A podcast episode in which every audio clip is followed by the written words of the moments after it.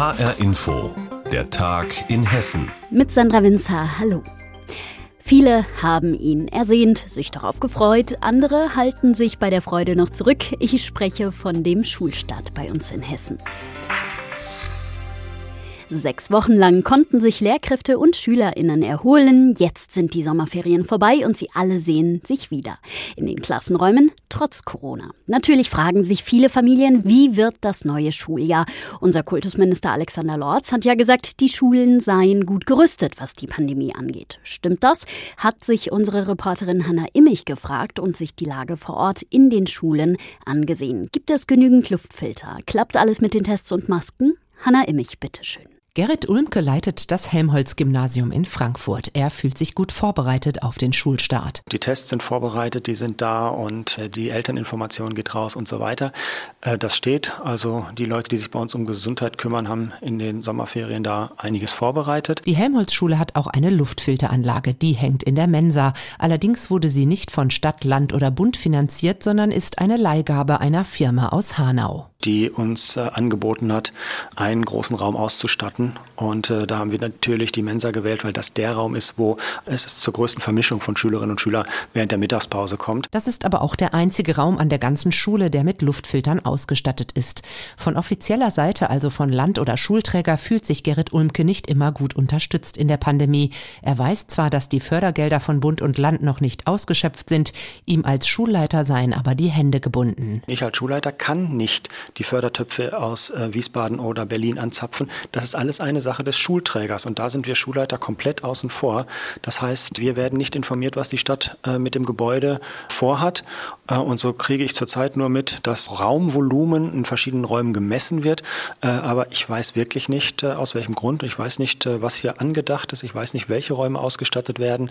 Da liegen mir wirklich null Informationen vor. Genauso geht es auch einer anderen Schulleiterin einer Grundschule in Frankfurt, die dem HR dasselbe berichtet. Offenbar werden Schulleitungen in Frankfurt nicht immer informiert, wenn die Stadt Räume für mögliche Luftfilter ausmessen lässt. Bildungsdezernentin Silvia Weber hatte unter anderem angekündigt, wir legen jetzt ein Fünfjahresprogramm auf, dass wir alle Grundschulen mit großen raumlufttechnischen Anlagen versehen, sofern sie die noch nicht haben. Bis dahin sollen mobile Luftreiniger kurzfristig in den Klassen 1 bis 6 aufgestellt werden. Doch bisher sind die nach HR-Informationen noch nicht an allen Grundschulen angekommen. Auch in Darmstadt Darmstadt werden aktuell mobile Luftfilter an Grundschulen und Kitas geliefert, um die unter Zwölfjährigen, für die es noch keine Impfung gibt, besser zu schützen. Die Ausstattung mit Luftfiltern hängt also stark an Stadt, Kommune oder Landkreis. Für welche Hygienemaßnahmen Gelder beantragt werden, entscheidet jeder Schulträger selbst. An der integrierten Gesamtschule in Riedstadt im Kreis Groß-Gerau setzt man auf CO2-Ampeln, erzählt Schulleiter Martin Buhl. Die misst halt den CO2-Wert in der Luft und hat dann so ein Ampelsystem. Bei Grün ist alles in Ordnung, bei Orange Orange äh, wird die Luftqualität schlechter und bei Rot ist dann so viel CO2 in der Luft, dass man auf alle Fälle lüften sollte. Damit komme man gut klar. Die Schule hat fünf solcher CO2-Ampeln und nutzt sie, um in allen Räumen zu testen, wann gelüftet werden muss. Was die Schnelltests in der Schule betrifft, sind sich alle einig. Da sei man mittlerweile wirklich routiniert. Und das geplante Testheft, das die Schüler auch außerhalb der Schule als Nachweis nutzen können, Martin Buhl von der IGS Riedstadt findet es zwar eine gute Idee, aber dass jeder Kollege jedem Kind attestiert, du hast den Test gemacht und das geht wieder von der Unterrichtszeit ab. Von daher ist es so ein Wermutstropfen, muss ich schon sagen. Für die Schülerinnen und Schüler sei es dennoch ein toller Service. Grundsätzlich sind die beiden Schulleiter aus Frankfurt und Riedstadt verhalten optimistisch, dass dieser Herbst doch anders wird als der im vergangenen Jahr. Auch durch die jetzt höhere Impfquote bei den Eltern und den über Zwölfjährigen. Noch einmal Gerrit Ulmke vom Helmholtz-Gymnasium in Frankfurt. Ich habe die Hoffnung tatsächlich, dass wir ein Schuljahr ohne Schulschließungen hinkriegen. Und Martin Buhl von der IGS Riedstadt findet, das können wir uns auch nicht mehr erlauben. Die Kinder brauchen Schule, die brauchen Sozialkontakte, die brauchen Regelmäßigkeit und Struktur im Alltag. Wir können uns Schulschließungen überhaupt nicht mehr erlauben. Sagt Martin Buhl von der IGS Riedstadt im Beitrag von Hanna Immich zum Schulstart bei uns in Hessen. Schulstart und Corona. Wo wir beim Thema wären, die Inzidenzen bei uns im Land liegen teilweise schon wieder über der 100er-Marke.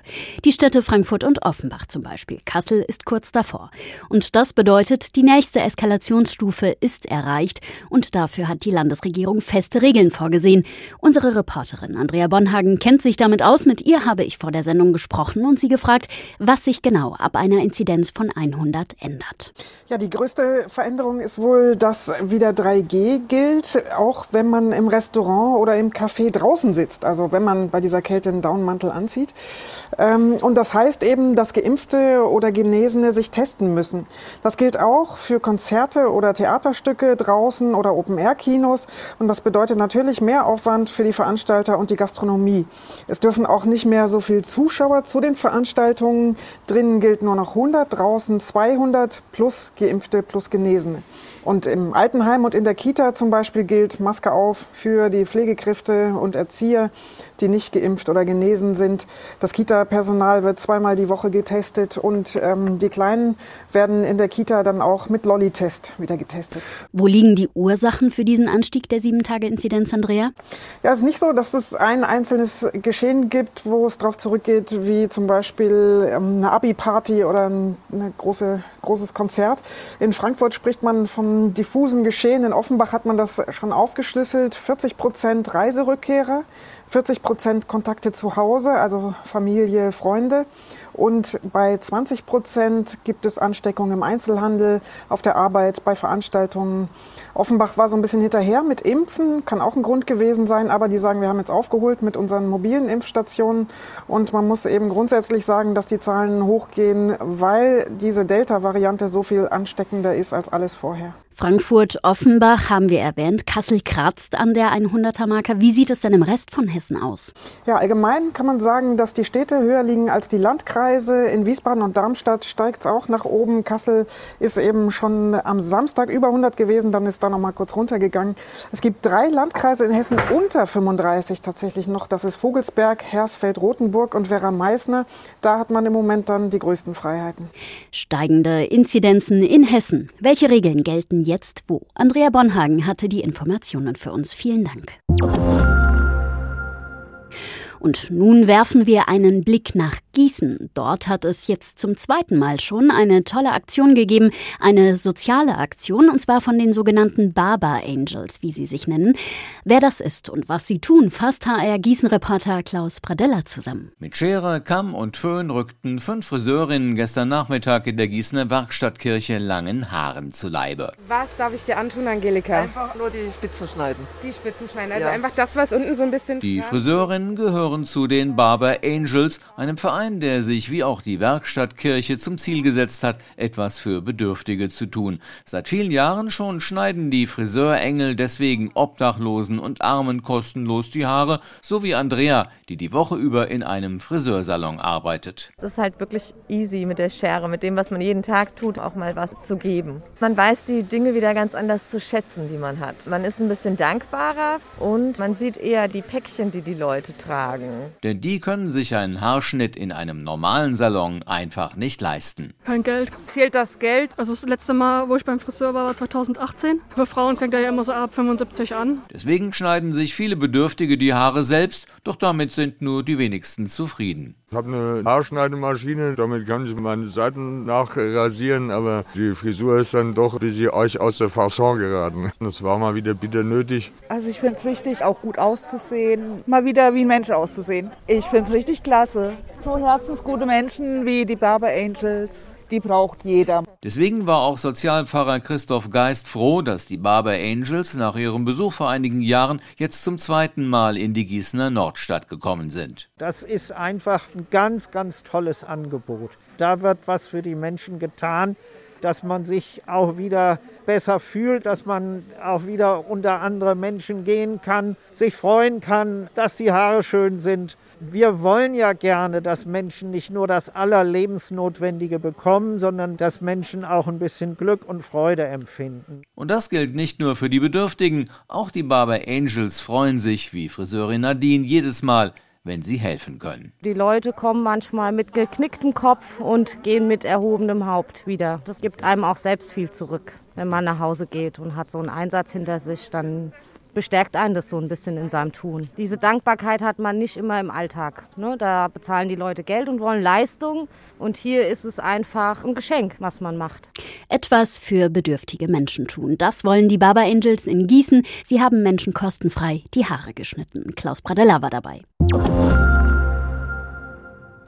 Und jetzt, liebe Hörerinnen und Hörer, stellen wir Ihnen Moritz vor. Er ist 15 Jahre alt, kommt aus Kassel und er baut Tauschboxen.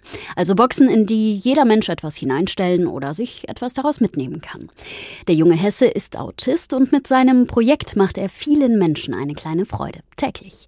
Mittlerweile gab es sogar eine ganz große Freude. HR Kassel-Reporterin Sina Phillips mit einer Geschichte über einen jungen Kasseler Helden. Moritz flitzt auf seinem Tretroller durch Kassel. Den nimmt er immer, wenn er zu seinen selbstgebauten Tauschboxen möchte. Zwei Stück hat er schon. Darin landen die unterschiedlichsten Dinge, die er täglich sortiert, ordnet und bei Bedarf auch die Box repariert. Der 15-Jährige erzählt, dass die Sachen von überall herkommen. Vom Sperrmüll, verschenkten Kisten und manchmal stellen mir Leute auch extra das raus, wenn es abgesprochen mit mir ist. In der Nachbarschaft kennen ihn alle. Den Jungen auf dem Tretroller, der sich den Großteil seiner Freizeit um die Tauschboxen kümmert. Dabei ist die erste Box eigentlich durch Zufall entstanden. Ich habe einfach mal vom Sperrmüll Holz geholt und habe das zusammengezimmert wusste ja selbst nicht, wie schön das werden kann. Ich habe einfach mal losgenagelt und habe gedacht, irgendwas Schönes wird schon dabei rauskommen. Am Ende hat sein Papa noch mit angepackt, damit die Box auch wirklich stabil ist und bei Wind und Wetter hält. Er steht voll hinter seinem Sohn, vor allem weil Moritz Autist ist und durch die Tauschboxen eine Leidenschaft gefunden hat, die ihn glücklich macht, beschäftigt und einfach erfüllt. Von überall gibt es tolle Reaktionen. Nachdem immer mehr Input kommt, wie toll er das macht, auch von der Schule her und alles, äh, das ist Wahnsinn, was er gemacht hat. Auch von der Nachbarschaft her, Wahnsinn. Die kennen alle nur noch Moritz, Moritz, Moritz, ich habe was für dich. Also kann man nur stolz sein. Die schönste Reaktion kam aber bisher von Arkadius Nawiesniak. Herzinfarkt, Wohnung ausgebrannt, die Schicksalsschläge haben ihn aus der Bahn geworfen. Ich habe gar nichts gehabt. Ich habe noch nicht mal eine Decke gehabt.